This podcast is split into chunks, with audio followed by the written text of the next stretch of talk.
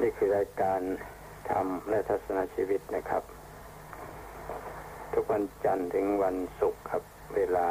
สองทุ่มสามสิบห้านาทีโดยประมาณ ผมวสินดินทศระจะได้มาพบกับท่านผู้ฟังในรายการนี้เป็นประจำ ตอนนี้ก็จะคุยกับท่านผู้ฟังในหัวข้อต่อไปคือเรื่องการทำบุญ การทำบุญให้ทาน ปัญหาที่ควรทำความเข้าใจให้ถูกต้อง การทำบุญให้ทานปัญหาที่เราควรทำความเข้าใจให้ถูกต้อง คือว่าถ้าทำความเข้าใจไม่ถูกต้อง ก็ทำผิดทำผิดทำบุญผิดให้ทานผิด ทีนี้พอนึก ถึงคำว่าทำบุญ คนส่วนมากก็นึกถึงแต่เรื่องให้ทาน ทานก็มีทั้งหลายอย่าง แต่เราก็นึกถึงแต่เรื่องให้ให้วัตถุทาน หรืออามิสทาน เราจะได้ยินคำพูดเสมอว่าไม่มีเงินจะทำบุญ เป็นคนจนไม่มีเงินจะทำบุญ แต่ว่าวิธีแห่งบุญ ทางพุทธศาสนานี่มีตั้งอย่างน้อยตั้งสิบอย่าง ที่ท่านเรียกว่าบุญกิยาวัตถุสิบบุญกิยาวัตถุแปลว่าที่ตั้งแห่งการทำบุญ วัตถุแห่งการทำบุญ วิถีแห่งบุญหรือวิธีการทำบุญก็ได้ ก็มีตั้งเยอะแยะ อย่างน้อยก็มีตั้งสิบอย่าง นี่ที่นึกถึงกันส่วนมากก็นึกถึงแต่เรื่องการให้ทานอย่างเดียวเป็นบุญที่จริงในทานนั่นเองก็มีตั้งหลายอย่างเช่นว่ามีอภัยทาน มีธรรมทาน ก็อามิสทาน ก็ล้วนแต่สำคัญทั้งนั้นนะครับ เพราะนั้นก็ให้ทำความเข้าใจกันเสียให้ถูกต้อง ในที่นี้ผมขอ เรียนท่านผู้ฟังไว้ว่า พอพูดถึงว่าทำบุญ ให้ท่านผู้ฟังนึกถึงบุญที่ครอบคลุมไปถึงบุญกิยวัตถุทั้งสิบข้อคือทานน้ำใหม่บุญที่ได้จากการให้ทานศีลใหม่บุญที่ได้จากการรักษาศีล ภาวนาใหม่บุญที่ได้จากการอบรม ตนให้เป็นคนดีหรือภาวนาใหม่บุญที่ได้จากการภาวนาคือการอบรมตน ให้เป็นคนที่มีจิตใจดีงามแล้วก็อัปปจายนะใหม่บุญที่ได้จากการเคารพอ่อนน้อมต่อผู้หลักผู้ใหญ่วยาวัจจะใหม่บุญที่ได้จากการช่วยขนควายในกิจธุระที่ชอบที่ดีที่งามของผู้อื่น ปฏิทานใหม่บุญที่ได้จากการให้ส่วนบุญ ปัตตานุโมทนาใหม่บุญที่ได้จากการช่วยอนุโมทนาส่วนบุญของผู้อื่นธรรมสวนาใหม่บุญที่ได้จากการฟังธรรมธรรมเทศนาใหม่บุญที่ได้จากการแสดงธรรมอาทิตตุชุกรรมการทำความเห็นให้ตรง โดยที่สุดแม้แต่เพียงทำความเห็นให้ตรง ให้ถูกต้องให้เป็นสัมมาทิฏฐิเห็นดีเป็นดีเห็นชั่วเป็นชั่ว เห็นบุญเป็นบุญเห็นบาปเป็นบาปทำดีได้ดีทำชั่วได้ชั่วเพียงแค่เนี้ยก็ได้บุญแล้ว เห็นเท่านี้ก็ได้บุญแล้ว เพราะว่าถ้าเขามีความเห็นถูก เป็นสัมมาทิฏฐิความคิดของเขา ก็ถูกเป็นสัมมาสังกัปปะ การพูดของเขาก็พูดถูกเป็นสัมมาวาจา การกระทำของเขาก็เป็น ก็ถูกเป็นสัมมากัมมันตะ การเลี้ยงชีพของเขาก็ถูกต้องเป็นสัมมาอาชีวะ ความพยายามของเขาก็จะเป็นสัมมาวายามะขาดความพยายามชอบ สติก็จะเป็นสัมมาสติ สมาธิก็เป็นสัมมาสมาธิ เห็นไหมฮะ เพียงแต่การทำความเห็นให้ตรง เป็นสัมมาทิฏฐิถ้ามักมีองค์แปดก็เคลื่อนไหวหมด คือเดินไปหมดเลย เดินไปหมดเลยเพราะฉะนั้นจึงให้หัวข้อว่าการทำบุญให้ทานหรือการทำบุญ เป็นปัญหาที่ควรทำความเข้าใจให้ถูกต้อง ถ้าไม่ถูกต้องมันจะเป็นโทษ ทำบุญเป็นโทษ คือไปทำสิ่งที่ไม่ควรทำแล้วก็ไม่ทำสิ่งที่ควรทำก็เป็นโทษ เพราะฉะนั้นก็ เราต้องทำความเข้าใจเรื่องการทำบุญให้ถูกต้อง จะได้ทำบุญให้ถูกต้องพระพุทธเจ้าท่านตรัสสอนไว้ว่า ปุญญเมวะโสสิกขยะ พึงศึกษาเรื่องบุญ ต้องศึกษานะครับ เรื่องบุญนะ ไม่ใช่ว่า อยู่ๆคิดจะทำบุญก็ทำทำทำทำกันไปถ้าไม่ศึกษาให้รู้ถ้าไม่ศึกษาก็ไม่รู้ ไม่ว่าเรื่องอะไรเราจะทำเรื่องอะไรก็ต้องศึกษาเรื่องอันนั้นสียก่อนศึกษาให้ละเอียดแล้วอ๋อยิ่งละเอียดเท่าไหร่ยิ่งดีเอาละครับ ทีนี้ผมจะเริ่มเรื่องการทำบุญชนิดให้ทานก่อนทำบุญชนิด ให้ทานแต่ว่าทานน้ำใหม่บุญที่ได้จากการให้ทาน มีคนถามเสมอนะครับว่าทำบุญกับทำทานนี่ต่างกันอย่างไร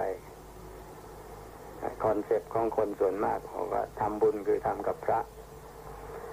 ให้ทานก็คือให้กับขอทาน ให้กับคนยากคนจนให้กับคนขอทานหรือว่าทำทาน วันเกิด วันเกิดไปทำบุญแล้วก็ไปทำทานด้วย ไปทำบุญก็คือไปทำกับพระ ไปทำทานก็คือไปแจกของ ให้แก่คนขอทาน ไปปล่อยปลานั่นไปทำอะไรทำบุญหรือให้ทาน ปล่อยปลา ไปปล่อยนกเนี่ยหรือไปปล่อยวัวทำบุญหรือให้ทานลองนึกดูถ้าเผื่อถ้าเผื่อคิดกันอย่างนั้นนะครับ คิดกันอย่างว่า ทำกับพระเป็นการทำบุญทำอย่างอื่นเป็นการให้ทานทีนี้อย่างที่ว่านี้อย่างไหนเป็นบุญอย่างไหนเป็นทาน ที่จริงไม่ใช่นะครับ เป็นความคิดที่ผิดยังผิดกันอยู่ ยังทำความเข้าใจไม่ถูกต้องทำความเข้าใจเสียให้ถูกต้อง ที่ถูกต้องก็คือว่าการให้ทานนั่นเป็นวิธีทำบุญชนิดหนึ่ง การ ให้ทานนั่นเป็นวิธีแห่งบุญชนิดหนึ่ง เป็นวิธีทำบุญชนิดหนึ่ง ไม่ว่าจะให้จะใครให้จะพระให้จะเนนให้จะชีให้แก่อุบาสกอุบาสิกา ให้แก่สัตว์เดรัจฉาน ก็เป็นการทำบุญทั้งนั้นทำบุญทั้งนั้น ไปปล่อยนกปล่อยปลาก็เป็นการทำบุญ ไปปล่อยโคไปทำอะไรเป็นบุญทั้งนั้นนะครับแต่ก็เรียกว่าทำบุญ ทีนี้ส่วนมากก็ไปนึกถึงแต่เรื่องทำทานก็เลยไม่ได้บุญ ไม่ได้บุญคือว่าไปไปวัดไปทำทานก็ไม่ได้ไปทำบุญนี่คนโบราณเขาบอกว่าไปทำบุญ ก็ไปทำบุญก็หมายความว่าทำทุกอย่าง ไม่ใช่ให้ทานอย่างเดียวทำทุกอย่างอ่อนน้อมถ่อมตนรักษาศีล ไปวัดไปรักษาศีลไปเจริญภาวนา ไปอ่อนน้อมถ่อมตน ไปช่วยกันทำกิจที่ควรทำไปทำไปฟังธรรมไปแสดงธรรมคุยกันนี่เป็นการแสดงธรรมไปให้ส่วนบุญไปอนุโมทนาส่วนบุญเห็นไหมโบราณนั้นท่านจึงบอกว่าไปทำบุญ ไปทำบุญนี่คือไปทำทุกอย่าง ไม่ใช่ให้ทานอย่างเดียว แต่ concept ของเราสมัยนี้บอกว่าไปทำบุญก็คือว่าไปใส่บาตรไปเอาของไปถวายพระนี่ก็ไปทำบุญ น้อยไปทำให้ขอบเขตของการทำบุญแคบไป แคบไป ทีนี้ย้อนกลับมาเรื่องทานอีก ทานตามตัวอักษรก็แปลว่าการให้ การให้ ทานแปลว่าการให้ ก็อาจจะแจกเป็นการให้สิ่งของเครื่องอุปโภคบริโภค อันนี้เรียกว่า อามิสทาน อามิสทาน อามิสนี่หมายถึงว่าสิ่งของ สิ่งของภายนอก ทีนี้ก็การให้ทำคำแนะนำสั่งสอนชักจูงในทางที่ดี เรียกว่าธรรมทาน ถึงไม่ใช่ธรรมะก็ได้ครับมันชักจูงไปในทางที่ดี ก็เป็นธรรมะทั้งนั้นพูดรวมๆก็เป็นธรรมะทั้งนั้นหมายว่าให้วิชาความรู้ที่ถูกต้องก็เป็นธรรมะ การให้อภัยไม่ถือโทษล่วงเกินของผู้อื่น โดยเฉพาะเมื่อเขารู้สึกตัวสำนึกผิด แล้วก็มาขอโทษ นี่เรียกว่าอภัยทานการการ การเว้นไม่เบียดเบียนชีวิตทรัพย์สินของผู้อื่น ก็เป็นอภัยทานเหมือนกันเนี่ยเมื่อเขาสำนึกผิดแล้วขอโทษก็ให้อภัยเป็นอภัยทานหรือเขาไม่เขาไม่ขอโทษก็ให้อภัยได้ ในกรณีที่ควรให้อภัยพระพุทธเจ้าท่านปราบอาบัตินะพระ พระที่ร่วงเกินผู้อื่นแล้วไม่ขอโทษเขาท่านปรับอาบัติถ้าเขามาขอโทษแล้วไม่ให้อภัยท่านปรับอาบัติเหมือนกัน ลูกศิษย์ร่วงเกินอาจารย์แล้วอาจารย์มาขอโทษอาจารย์ อาจารย์ไม่ให้อภัย พระพุทธเจ้าปรับอาบัติอาจารย์ถ้าลูกศิษย์ไม่ไปขอโทษ ก็ปรับอาบัติลูกศิษย์ ถ้าเขาไปขอโทษแล้วไม่ให้อภัยพระปามบัติอาจารย์เราต้องให้อภัย เรารู้สึกสำนึกผิดแล้วทีนี้อามิสทานการให้วัตถุสิ่งของเครื่องอุปโภคบริโภคผมเรียกว่าปัจจัยสี่นะครับ ก็เป็นความจำเป็นสำหรับคนที่อยู่ร่วมกัน ตั้งแต่สองคนขึ้นไป ก็เป็นการแสดงน้ำใจต่อกัน ทำให้มีจิตใจผูกพันกัน ในด้านความสำนึกคุณ ก็เป็นสารานิยธรรมข้อหนึ่ง ในหกข้อนะครับ สารานิยธรรมก็คือสิ่งที่ก่อให้เกิดความระลึกถึงซึ่งกันและกัน ในด้านคุณ อันนี้แหละครับเเราจึงเพราะเหตุนี้เราจึงนิยมให้ของที่ระลึกกัน ในโอกาสต่างๆ เช่นขึ้นบ้านใหม่แต่งงาน วันเกิดก็โอกาสอื่นๆเท่าที่โอกาสจะเปิดให้ทำให้ทำความดีต่อกันได้ พระพุทธเจ้าตรัสว่าการให้ย่อมผูกมิตรหรือไมตรีไว้ได้ พระพุทธภาษิตว่าดาดังมิตานิคันทติ ผู้ให้ย่อมผูกมิตรไว้ได้ผูกมิตรไว้ได้ การให้เป็นการผูกมิตร การให้เป็นการสงเคราะห์เอื้อเฟื้อ การให้มีคุณานิสงส์เยอะถ้าเป็นสายานี้ทำทำให้เขาระลึกถึง เป็นสังขาวัตถุเป็นอุบายเป็นอุบายหรือวิธี ในการที่จะที่จะยึดเหนี่ยวน้ำใจคน เอาไว้ได้ แต่ก็มาผู้ไม่ให้ไม่เป็นเช่นนั้น บางทีไม่มีอะไรแล้วครับ ดอกกุหลาบดอกเดียวดอกกุหลาบดอกเดียว ถือดอกกุหลาบไปให้เขาดอกหนึ่งเขาก็รู้สึกชื่นชมยินดีกับการให้ของเราไอ้ไอ้ดอกกุหลาบมันร่วงโรยไปนานแล้วสองสามวันต่อมาดอกกุหลาบมันก็ร่วงโรยไป แต่ว่า มันไปบานอยู่ในใจของผู้รับไปบานไปบานเบ่งบานอยู่ในใจของผู้รับ ไม่รู้จักโรยห้าปีหกปีสิบปียังระลึกได้ว่าบุคคลผู้นั้นผู้นี้ให้ดอกกุหลาบที่สวยงามก็ก็มันไปบานอยู่ในใจของผู้รับบางทีผู้ให้ก็ลืมไปแล้ว โดยเฉพาะอย่างยิ่งถ้าเปิดได้จากคนที่เป็นที่รักด้วย มันก็ยิ่งมีความหมายมากขึ้น ไม่ว่าจะเป็นอะไร ไม่ว่าจะเป็นดอกกุหลาบหรือดอกอะไร หรือเป็นสิ่งของ เล็กๆน้อยๆถ้าเผื่อได้จากคนอันเป็นที่รักด้วย ก็จะมีความหมายมากบางคนเขาไหว้ดอกไม้ดอกอะไรนิดๆหน่อยๆก็เอาไป มันเหี่ยวแห้งแล้ว มันก็ มันแห้งแล้วก็ยังอุตส่าห์เอาไปใส่อะไรต่ออะไรไว้ เป็นที่ระลึกบางคนยังแถมเอาไว้ใต้หมอนอีกดอกจำปี ดอกจำปา ดอกมะลิ ดอกอะไรมันแห้งแล้วแต่มันไปบานอยู่ในใจของผู้ผู้รับ มันยังไม่โรย ยังไม่แห้ง เห็นไหมฮะ การการให้ การให้ผูกมิตร เป็นเครื่องผูกมิตรไว้ได้ ทีนี้ผมจะพูดต่อมาถึงเรื่องวัตถุประสงค์การให้ด้วยวัตถุประสงค์สามอย่างสามอย่างมีอะไรบ้างหนึ่งการให้วัตถุสิ่งของ ผู้ให้มีวัตถุประสงค์ต่างกันให้เพื่ออนุเคราะห์บ้างให้เพื่อสงเคราะห์บ้างให้เพื่อบูชาคุณบ้าง การให้แก่คนลำบากยากจนเร้นแค้น ปากหน้ามาพึ่งพิงขอความช่วยเหลือ การให้แก่ผู้น้อยช่วยเหลือเขาให้พ้นจากความลำบากด้วยความการุณา การให้อย่างนี้เรียกว่าให้เพื่ออนุเคราะห์เพื่ออนุเคราะห์ทีนี้การให้แก่คนที่เสมอกันเพื่อรักษาไมตรีและน้ำใจกันไว้ เป็นการแบ่งปันเอื้อเฟื้อช่วยเหลือกันตามโอกาสที่มาถึง เรียกว่าให้เพื่อการสงเคราะห์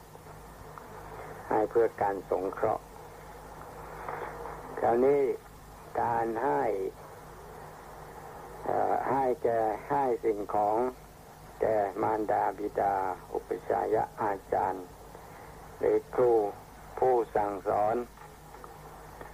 ครูผู้สั่งสอนเรา นักพรตผู้ประพฤติธรรมโดยความสำนึกคุณของท่านที่มีต่อเรา อย่างนี้จะเรียกว่าให้เพื่อบูชาคุณ ให้เพื่อบูชาคุณ ท่านเหล่านี้นอกจากจะมีประโยชน์ต่อเราแล้วยังมีประโยชน์ต่อโลก มีประโยชน์ต่อสังคม เราก็บูชาคุณท่าน แม้ท่านจะไม่ขาดแคลนก็ควรให้บ้างตามการตามความเหมาะสม เพื่อให้ท่านได้ปลื้มใจแล้วก็ทำหน้าที่ให้ดียิ่งยิ่งขึ้นไป บุคคลที่เป็นผู้ใหญ่แล้วเนี่ยนะครับ ก็ย่อมจะมีผู้ที่ต้องอนุเคราะห์ แล้วก็ต้องบูชาคุณด้วยกันทุกคน มากบางน้อยบาง สุดแล้วแต่ความผูกพันเกี่ยวข้องของแต่ละคน เพราะฉะนั้นผู้ที่หวังความเจริญในธรรม ก็ควรจะตั้งใจทำให้สมบูรณ์ เท่าที่กำลังความสามารถของตนมีอยู่ การให้ลูกศิษย์ให้กับอาจารย์ อาจารย์ให้กับลูกศิษย์เพื่อนให้กับเพื่อน มิตรให้กับมิตร อะไรก็เกี่ยวข้องกันในฐานะ อย่างไรก็ให้กันไป ตามตามการตามเวลาตามโอกาสตามที่มีเป็นการแสดงถึงความระลึกถึงเป็นการแสดงน้ำใจนี่พูดถึงเรื่องทานการให้นะครับ พูดมาได้นิดหน่อย เวลาก็จะหมดแล้วก็ขอสรุปไว้ในที่นี้ว่า การทำบุญให้ทาน การทำบุญเกี่ยวกับการให้ทาน ก็ควรศึกษาให้ดีว่าทำอย่างไรถึงจะดีที่สุด แล้วถ้าเราทำกับคนดีนะครับ ผลมันมหาศาลเลยทำกับคนดีนี่ทำผลเดียวบางทีผลไปได้ตลอดชาติ ถ้าทำบ่อยๆทำบ่อยๆทำกับคนดีมันก็ยิ่งมีผลมากขึ้น ประการแรกก็คือเราได้รับความปลื้มใจมากเพราะท่านเป็นผู้มีคุณธรรมเป็นคนดี ประการต่อมาก็ให้ผลตามธรรมชาติอะเคยทำอะไรกับคนดีมันก็มีผลดีมากกว่าทำกับคนไม่ดี แต่ว่าถ้าเผื่อสามารถทำคนไม่ดีให้เป็นคนดีได้ นั่นมันก็เป็นอานิสงส์อีกอย่างหนึ่ง ก็น่าสนใจเหมือนกันเอาไว้พูดกันในรายละเอียดต่อไปนะครับ ผมก็เริ่มตั้งหัวข้อไว้แล้ว คงจะพูดกันไปหลายครั้งก็จะจบเรื่องนี้สำหรับวันนี้ก็ขอยุติด้วยเวลาเพียงเท่านี้นะครับ ขอความสุขสวัสดีความเจริญ ทั้งทางโลกและทางธรรมพึงมีแต่ท่านผู้อุปถัมภ์รายการและท่านผู้ฟัง โดยทั่วกัน สวัสดีครับ ท่านผู้ฟังที่เคารพทุกท่านครับ นี่คือรายการทำและทัศนชีวิตนะครับ ทุกวันจันทร์ถึงวันศุกร์ครับ เวลาสองทุ่มสามสิบห้านาทีโดยประมาณครับ ผมวสินอินทศระจะได้มาพบกับท่านผู้ฟัง ในรายการนี้ วันนี้เป็นวันอังคารที่สามสิบมีนาคม 2542 นะครับ เรื่องที่กำลังคุยกับท่านผู้ฟังอยู่ก็คือเรื่องการทำบุญให้ทาน ปัญหาที่ควรทำความเข้าใจให้ถูกต้องอได้เริ่มคุยกับท่านผู้ฟังตั้งแต่เมื่อวานนะครับก็วันนี้จะขอพูดต่อ ในหัวข้อที่ว่าทานสามประเภท หรือทายกสามจำพวก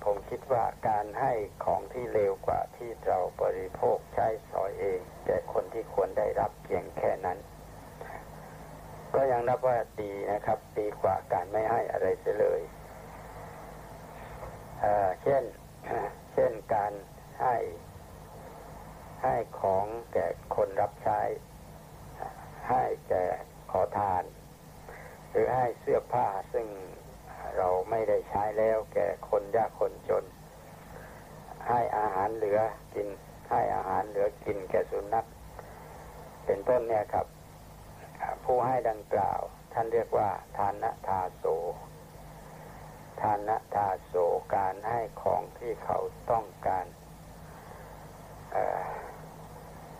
การให้ของที่เราไม่ต้องการแล้ว ทีนี้ ผมคิดว่าแม้ในตำราจะพูดอย่างนี้ก็จริงนะครับ แต่ว่าการที่เราให้ของที่จำเป็นแก่คนที่เขาต้องการ เขาสมควรจะได้รับเพียงเท่านั้น หรือในลักษณะนั้น ก็ก็ไม่ไม่ควรจัดว่าเป็นการให้ที่เลวหรือว่าเป็นการให้ที่สมควร ที่สมควรแก่ผู้รับเขาเขาควรจะได้รับอย่างนั้นก็ให้ไปอย่างนั้น มันสำเร็จประโยชน์แก่เขานะครับสำเร็จประโยชน์แก่เขาอย่างเราจะให้ของแก่กรรมกร ให้เสื้อผ้าแก่กรรมกรนะครับ จะไปให้ชุดสากลแก่กรรมกร ซึ่งเขาไม่เคยใช้มันจะเป็นประโยชน์อะไรแก่เขา มันก็ต้องให้ชุดกรรมกรกับเขาครับเราไม่ได้ใช้ชุดกรรมกร ก็ให้กับเขาให้เขาใช้ประโยชน์ได้ อย่างนี้ก็ก็ถือว่าใช้ได้ แต่นี้เล่าให้ฟังตามตำราก่อน ว่าท่านว่าอย่างนั้น ท่านพูดไว้อย่างนั้น แต่ที่นี้ถ้า ว่าเขาสมควรจะได้รับของดี คนผู้นั้นสมควรจะได้รับของดีอยู่ในฐานะในตำแหน่งที่ควรจะได้รับของดีแล้วเราก็ขี้เหนียวเราไม่ให้ เราก็ให้แต่ของเร็วๆหรือเขาควรจะได้รับของที่เสมอกันกับที่เราใช้สอยอยู่ แต่เราก็จะนี่เราไม่อยากให้ เราก็ให้ของเร็วๆอย่างนี้สิครับถึงจะไม่ควร อย่างนี้จัดเป็นทัศฐานได้ ทัศฐานหรือทานทาสะเรียกว่าการให้อย่างเป็นธาตุของความเจนีหรือว่าให้เหมือนกับให้แก่ธาตุคราวนี้ประการที่สองทานนสหาย บางทีท่านก็เรียกว่าสหายทาน หมายถึงแปลว่าทานระดับสหาย ก็คือการให้ของที่เสมอกัน อย่างเดียวกันกับที่เราใช้สอย เราบริโภคใช้สอยอย่างไร เมื่อถึงคราวจะให้ผู้อื่นก็ให้อย่างนั้น เหมือนการให้แก่เพื่อนฝูง ผู้ใช้ของเช่นนั้นก็ผู้ให้ของออย่างนี้ครับก็เรียกว่าทานสหายโยหรือสหายทาน สหายทาน เรียกสหายทานนี่รู้สึกจะง่ายกว่า ง่ายกว่าเรียกทานนสหาย ทีนี้ประการที่สามระดับที่สามเรียกว่า ทานสามีหรือสามีทาน สามีทานการให้ในระดับนายให้แก่นาย การให้ของที่ดีกว่าที่ตนบริโภคใช้สอย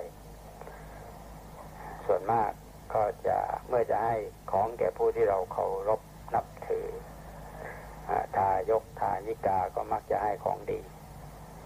เท่าที่ตนพอจะหาได้เป็นของที่นำไป ให้มารดาบิดาครูอาจารย์พระสงฆ์หรือนักพรตผู้ประพฤติธรรม เราก็มักจะจัดของดีให้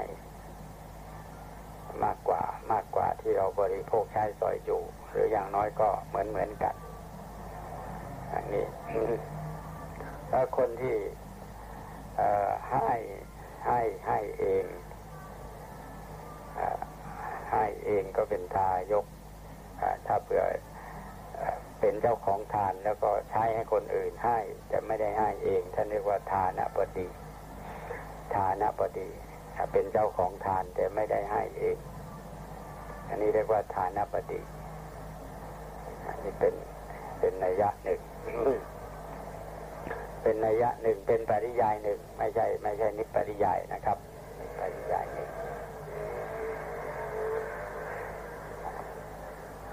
ทีนี้ก็พูดถึงว่าท่านที่บริจาคทานด้วยความไม่ตรณีหรือบริจาคด้วยเจตนาอย่างแท้จริง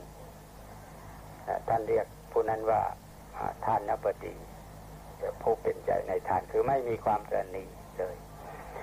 แต่บางอีกอีกปริยายหนึ่งก็คือว่าคนที่ให้แล้วก็มีความตรนีแทรกเป็นระยะระยะ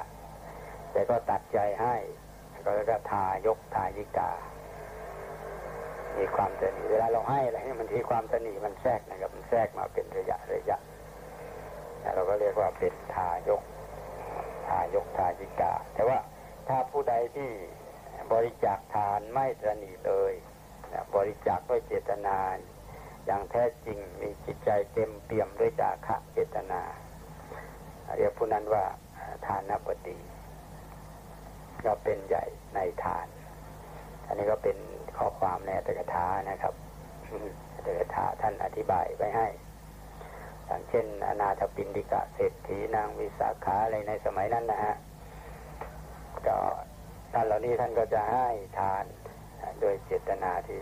เต็มเปี่ยมด้วยศรัทธาด้วยจาคะไม่มีความตนีแทรกเป็นระยะระยะ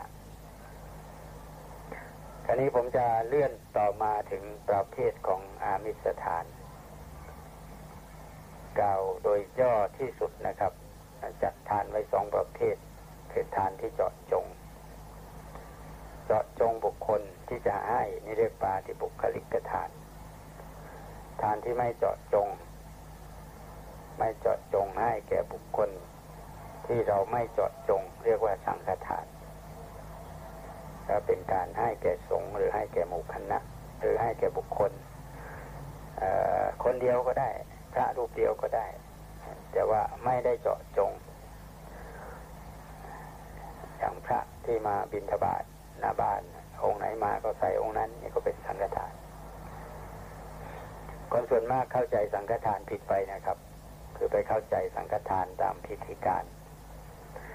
คือว่าจัดเครื่องทายธรรมให้ครบตามประเพณีนิยมเช่นว่าต้องมีข้าวของอะไรบ้างในการทำสังฆทานนั้นบางทีไปในที่บางแห่งนะครับ ผมไปในที่บางแห่งเขากำลังจัดสังฆทานอยู่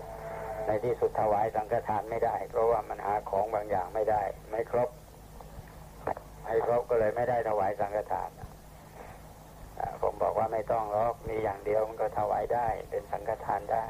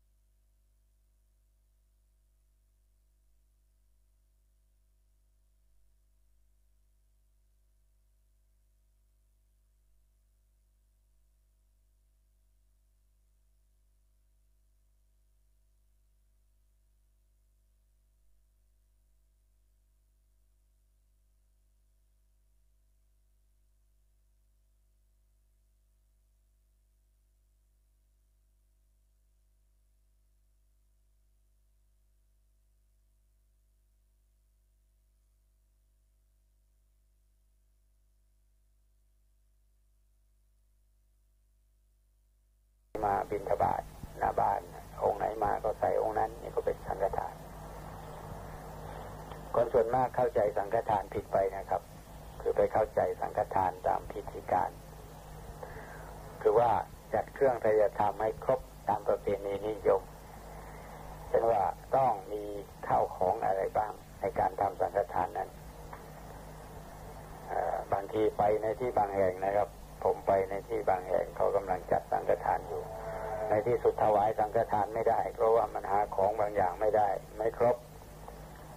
ไม่ครบก็เลยไม่ได้ถวายสังฆทานผมบอกว่าไม่ต้องหรอกมีอย่างเดียวมันก็ถวายได้เป็นสังฆทานได้ แต่ว่าตามความเป็นจริงแล้วนะครับ สังฆทานมีความหมายไปในทางไม่เจาะจง คือให้โดยไม่เจาะจง ถ้าให้เจาะจงบุคคล แม้จะจัดข้าวของมาโหลานพันลึกอย่างไร มากมายอย่างไร ก็ไม่เป็นสังฆทาน ไปนิมนต์พระเจาะจงมาห้ารูป องนั้น องนี้ องโน้นเจาะจงมาหมดเลยห้ารูป ก็ไม่เป็นสังฆทานเป็นเป็นปาฏิบุคลิกทานไปหมด ตัวอย่างเช่นว่าบุคคลผู้หนึ่งต้องการทำสังฆทานไปนิมนต์พระเอง รือส่งคนไปนิมนต์พระ แต่เจาะจงว่าพระกอพระขอพระคอพระงอพระจอแม้จะนิมนต์สักร้อยรูปทานนั้นก็ไม่เป็นสังฆทาน ก็เป็นคงเป็นปาฏิบุคลิกทานนี่ถ้าเขาไปนิมนต์กับเจ้าหน้าที่จับพระเรียกว่าพัตุเทศนะครับ หรือว่ากับพระที่คุ้นเคย ที่เราคุ้นเคยเนี่ยต้องการ ทำบุญที่บ้านที่วัดก็ตามนะครับก็นิมนต์พระหนึ่งรูปหรือสองรูปสุดแล้วแต่ต้องการขอให้จัดพระให้ด้วย ขอให้พระพัตุเทศเจ้าหน้าที่ก็จัดพระเนี่ย จัดพระไม่จอดจงว่าเป็นใครทานนั้นเป็นสังฆทานเต็มเม็ดเต็มหน่วย โดยโดยวิธีเนี่ยนะครับ การทำบุญใส่บาตรตอนเช้าเนี่ย จึงเป็นสังฆทานเต็มร้อยเปอร์เซ็นเต็มร้อยเปอร์เซ็นต์มันก่อนมีคนโทรเข้ามา โทรมาที่บ้าน เขาเถียงกันในรายการแล้วก็โทรมาที่บ้านผู้จัดรายการวิทยุโทรเข้ามาที่บ้านให้ผมออกออกอากาศด้วย ผู้ที่เขาบอกว่าต้องต้องสี่รูป ต้องพระสงฆ์สี่รูป เท่านั้นจึงจะเป็นสังฆทาน ถ้าเผื่อหนึ่งรูปสองรูปไม่เป็น อีกฝ่ายนึงก็ยืนยันว่าเป็นแล้วก็โทรมาให้ผมช่วยพูด ผมพอเอ่ยพูดสองสามคำฝ่ายที่เขาไม่เห็นด้วยเขาคัดค้านคัดค้านไม่ยกไม่พูดไม่ตกเลยพูด ผมก็เลยวางหูไปว่าไม่ไม่ต้องการจะเถียงกับเขาเพราะเขาไม่ฟัง เขาไม่ฟังเหตุผลไม่ฟังอะไรก็ไม่ต้องเถียงก็ปล่อยให้เขาเข้าใจอย่างนั้นไป ก็แล้วแต่ คือว่า คือว่าพูดกับคนที่พูดได้ คนที่พูดไม่ได้ก็ไม่ต้องพูดทีนี้ในการทำสังฆทานนี้นะครับ ท่านสอนให้เราทำใจให้ยินดีในบุญกุศล ไม่ให้ยินดีในบุคคลผู้รับทำใจให้ตรงแนว ต่อคุณของพระรัตนตรัยคือคุณพระพุทธธรรมและพระอริยสงฆ์อุทิศพระอริยสงฆ์นะครับทานอย่างนี้แหละมีอานิสงส์มากมีผลมาก เพราะว่าเป็นการขัดเกลาจิตใจของตนไปด้วยไปด้วยแล้ววันก่อนนี้ผมพูดใน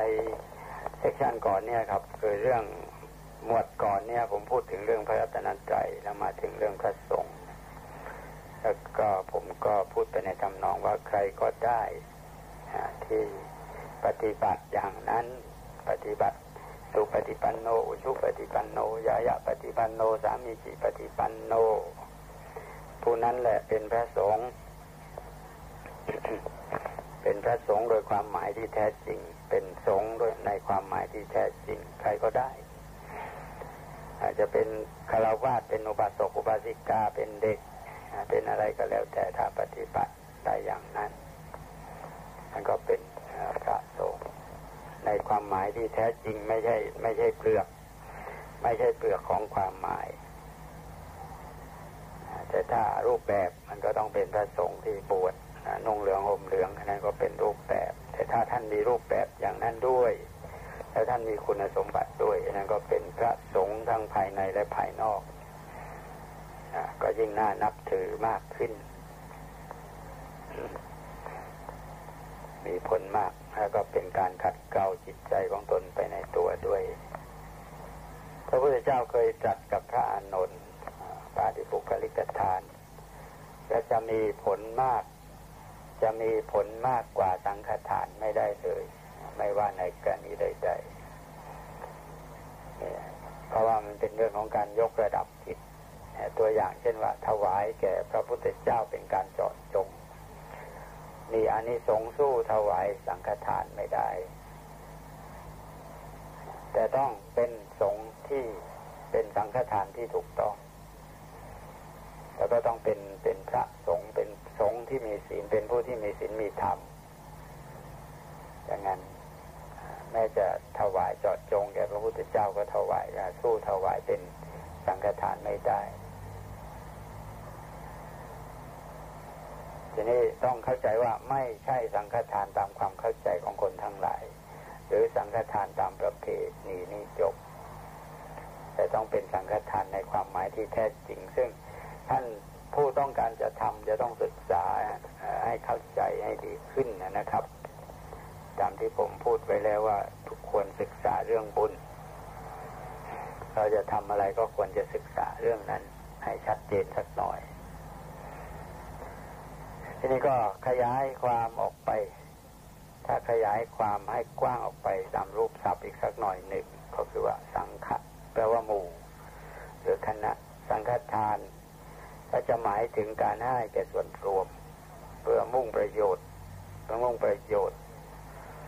มุ่งถึงประโยชน์ แล้วก็ให้แก่ส่วนรวม ก็จะอำนวยประโยชน์กว้างขวางกว่าการให้เป็นส่วนตัว แล้วก็ผู้ให้ก็ได้รับอานิสงส์มากไปด้วยว่าถ้าหมู่นั้นเป็นหมู่ที่ดีมีสินธรรมเช่นพระอริยะด้วยแล้วนะครับ อานิสงส์ก็จะเพิ่มพูนมากขึ้น หรือว่าการให้ แก่ส่วนรวมเป็นโรงเรียนเป็นวัด เป็นของวัดเป็นของโรงเรียนเป็นของอะไรที่เป็นส่วนกลาง ซึ่งทุกคนมีสิทธิ์ใช้นะครับมีสิทธิ์ใช้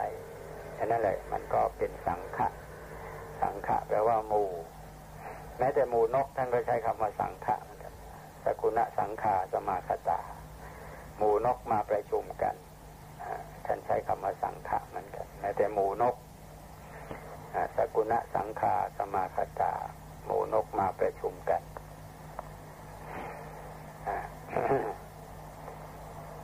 ทีนี้ต่อไปอีกสักหน่อยหนึ่งว่าควรเลือกให้หรือไม่ควรเลือกให้ อันนี้เป็นปัญหาเหมือนกัน บางคนเข้าใจว่าเมื่อจะทำบุญทำทานแล้วไม่ควรจะเลือกให้คือว่าเห็นว่าเมื่อเป็นพระแล้วก็เป็นพระเหมือนกันทั้งนั้น ความเห็นนี้ไม่ตรงตามหลักพระพุทธภาษิตนะครับ พระพุทธองค์ตรัสว่าควรเลือกให้วิจยดานังดาตับบัง ในที่ที่จะมีผลมากยัตถะดินนางมหาพลัง ควรเลือกให้ในที่ที่จะมีผลมาก เรามีเมล็ดพืชน้อย เรามีทุนน้อย มีเมล็ดพืชน้อย ควรเลือกหวานลงในเนื้อนาที่ดี เรามีเงินน้อยมีทุนน้อย ก็ควรจะเลือกทำบุญในที่ที่จะมีผลมาก ไม่ใช่หวาน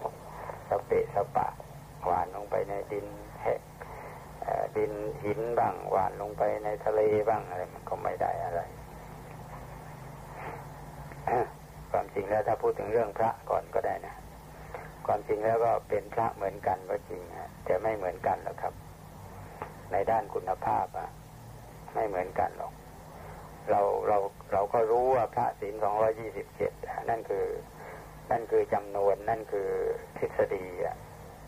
ว่าพระมีศีลสองร้อยี่สิบเจ็ดบางองค์ไม่ถึงหรอก บางองค์ไม่รู้ว่าศีลห้ามีครบหรือเปล่าก็ไม่รู้มันก็ไม่แน่ บางองค์ท่านก็เต็ม บางองค์ท่านก็ไม่เต็ม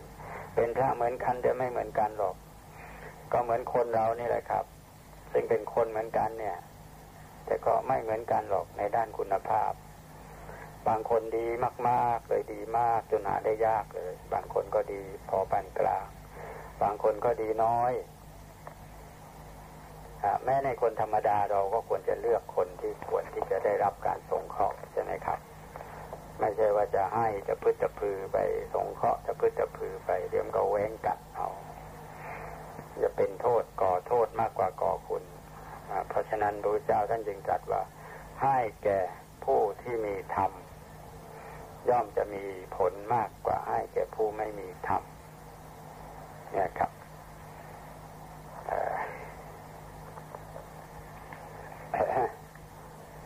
ให้แก่ผู้มีธรรมมีผลมากกว่าผู้ไม่มีธรรม เพราะฉะนั้นการให้เจาะจงบุคคลปาฏิโปกริกทานเนี่ยครับ ถ้าหวังอานิสงส์มากก็ควรจะเลือกให้แก่คนดีมีศีลมีธรรมหรือเป็นคนที่ควรจะได้รับการช่วยเหลือถ้าให้แก่หมู่คณะก็ควรจะเป็นหมู่คณะที่ดีเช่นเดียวกันนะครับท่านผู้ฟังครับเวลาหมดแล้วครับสำหรับวันนี้ก็ขอยุติด้วยเวลาเพียงเท่านี้พรุ่งนี้เจอกันใหม่ครับ ในรายการธรรมและทัศนชีวิต ก็คงอยู่ในเรื่องทาน การทำบุญให้ทานเป็นสิ่งที่เป็นปัญหาที่ควรทำความเข้าใจให้ถูกต้องนะครับ ผมก็คงจะพูด ไปเรื่อยๆเจ้าที่จะหาข้อมูลได้สำหรับวันนี้ก็ขอยุติก็ยุติด้วยเวลาเพียงเท่านี้นะครับ ขอความสุขสวัสดีพึงมีแด่ท่านผู้ประทำรายการ และท่านผู้ฟังโดยทั่วกัน สวัสดีครับ สวัสดีครับ ท่านผู้ฟัง เคารพทุกท่านครับ นี่คือรายการธรรมและทัศนชีวิตนะครับ ผมวสินดินทัศระ จะได้มาพบกับท่านผู้ฟัง ในรายการนี้ตั้งแต่วันจันทร์ถึงวันศุกร์ครับ เวลาสองทุ่มสามสิบห้านาที โดยประมาณ วันนี้เป็นวันพุธที่สามสิบเอ็ดมีนาคม สองพันห้าร้อยสี่สิบสองนะครับ เรื่องที่กำลังคุยกับท่านผู้ฟังอยู่ ก็คือเรื่องการทำบุญให้ทาน ปัญหาที่ควรทำความเข้าใจให้ถูกต้อง ผมได้คุยกับท่านมาหลายหัวข้อแล้วนะครับ เช่นว่าความหมายของการทำบุญการให้ทานความหมายของบุญและทาน แล้วก็วัตถุประสงค์ในการให้ทานหรือทำบุญ แล้วก็ยังมีประเภทของอามิสทาน ซึ่งแบ่งเป็นปาฏิบุคลิกทาน และสังฆทาน ยังมีทานสามประเภท หรือทายกสามจำพวกอันนี้ได้พูดมาแล้วนะครับ ยังมีหัวข้อที่ว่าควรเลือกให้ หรือไม่ควรเลือกให้อีกหัวข้อหนึ่ง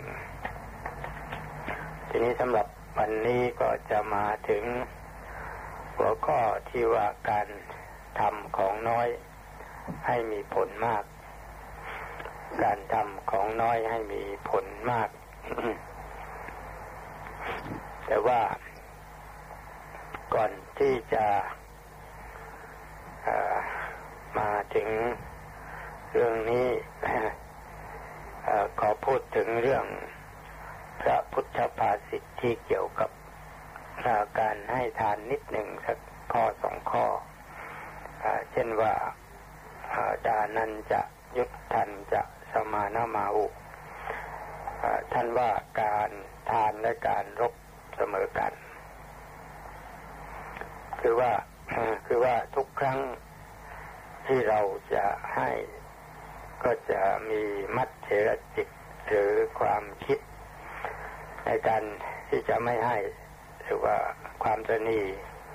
มันเกิดขึ้นในระหว่างระหว่าง ก็ต้องลบต้องลบกับความตนี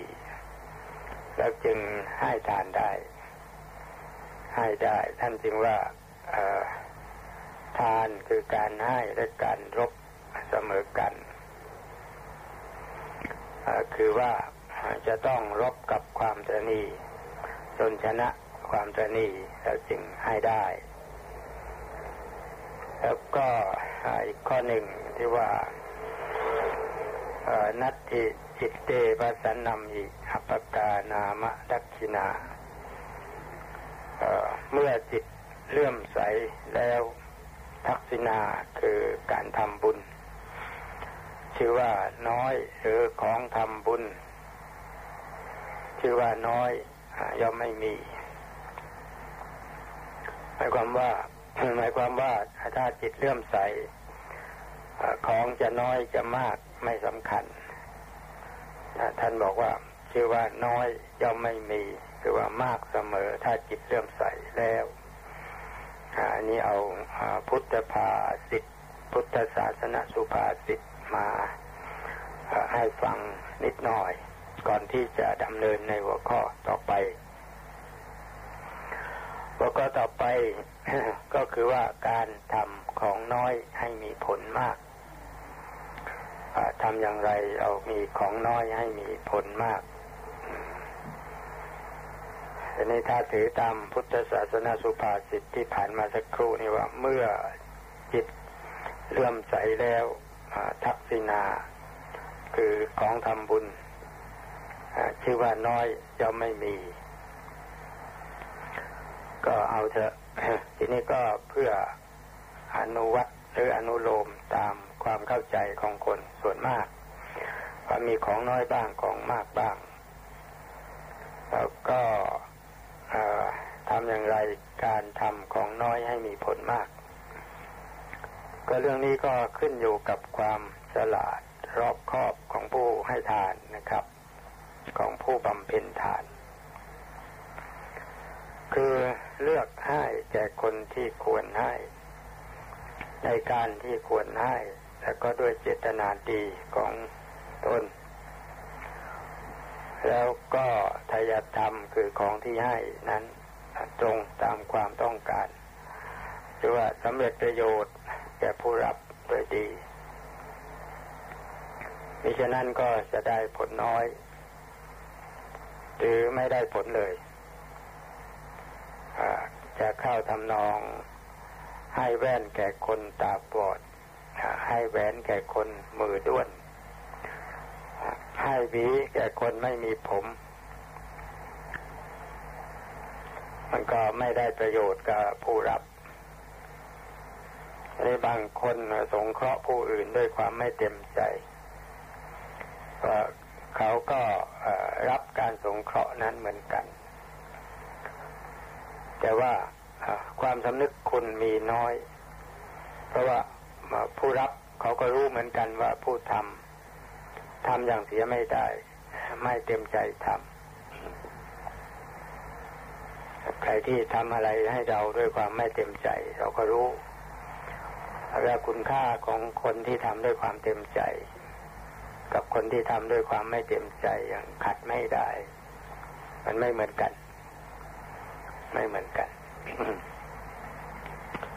เพราะฉะนั้นเพื่อให้คนที่เราทำอะไรด้วยเขาแน่ใจว่าเราเต็มใจ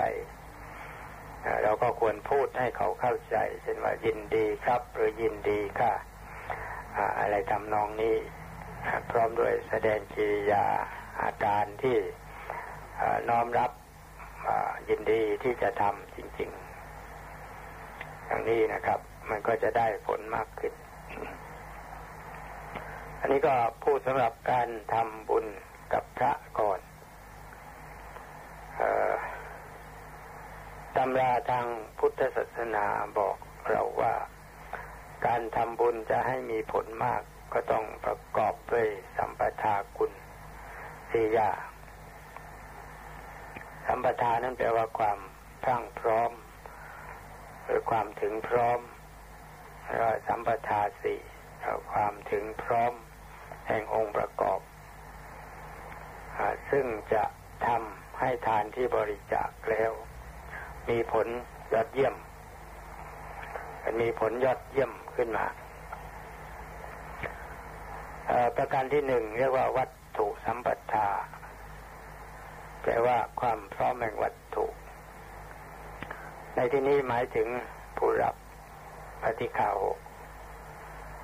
หรือทักษิณายบุคคลเป็นผู้พรั่งพร้อมด้วยคุณธรรม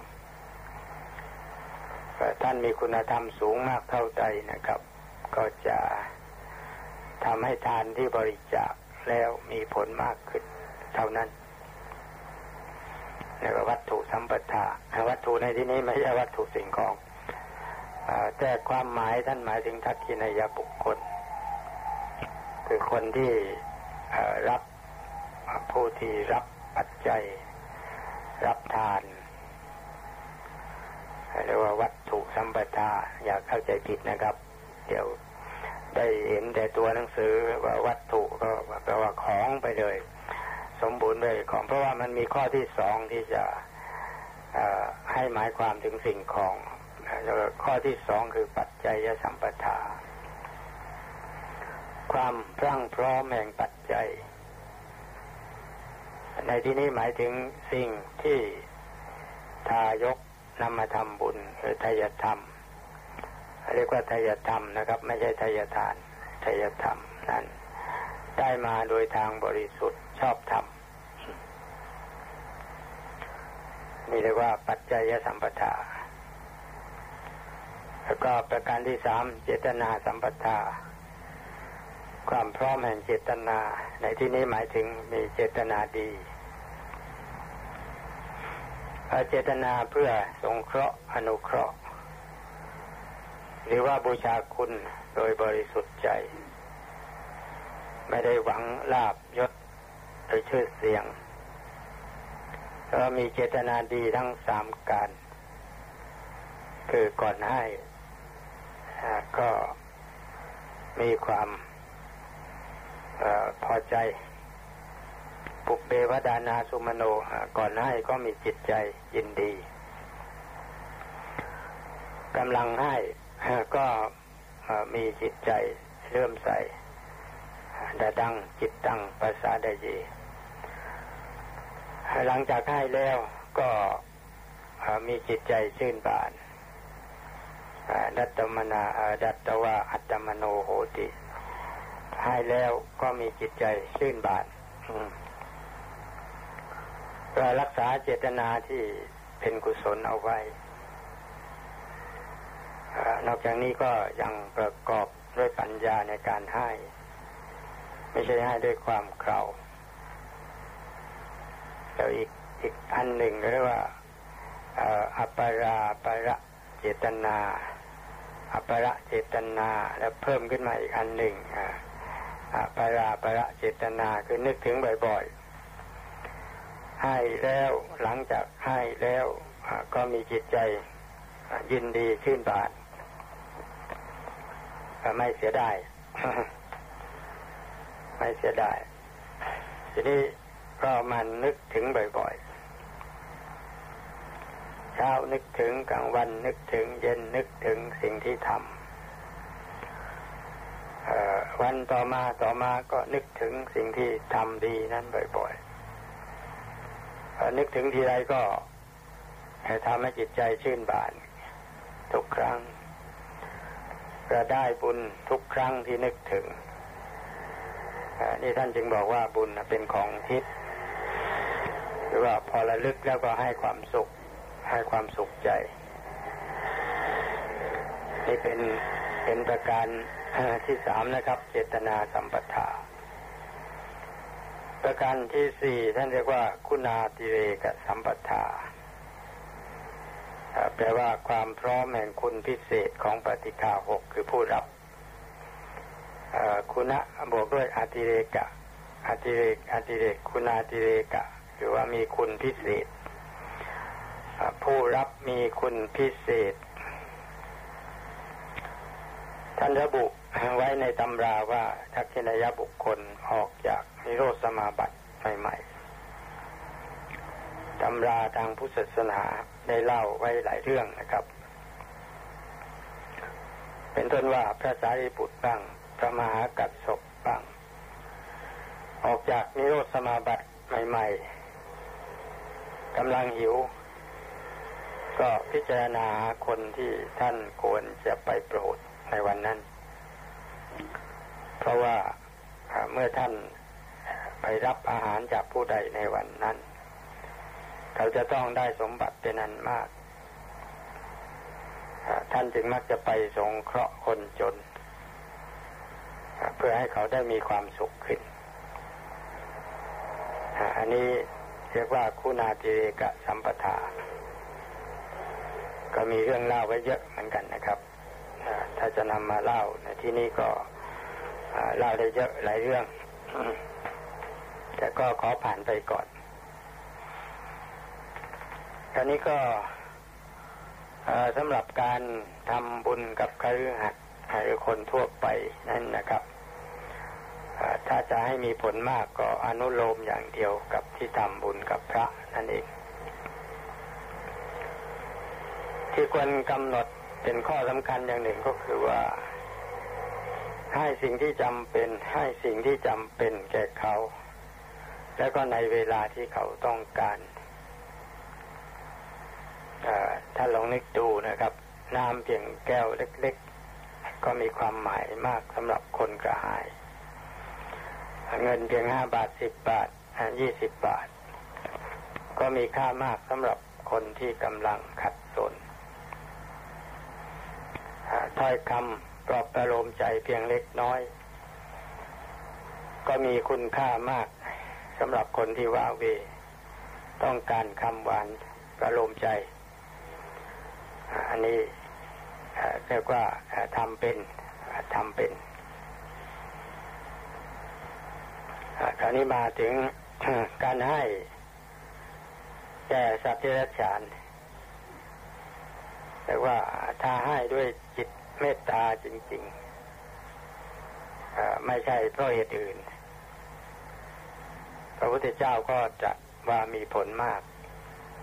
มีผลภัยสารเหมือนกัน ก็ไม่ต้องกล่าวถึงให้กับคนทั่วไป และท่านผู้มีศีลธรรม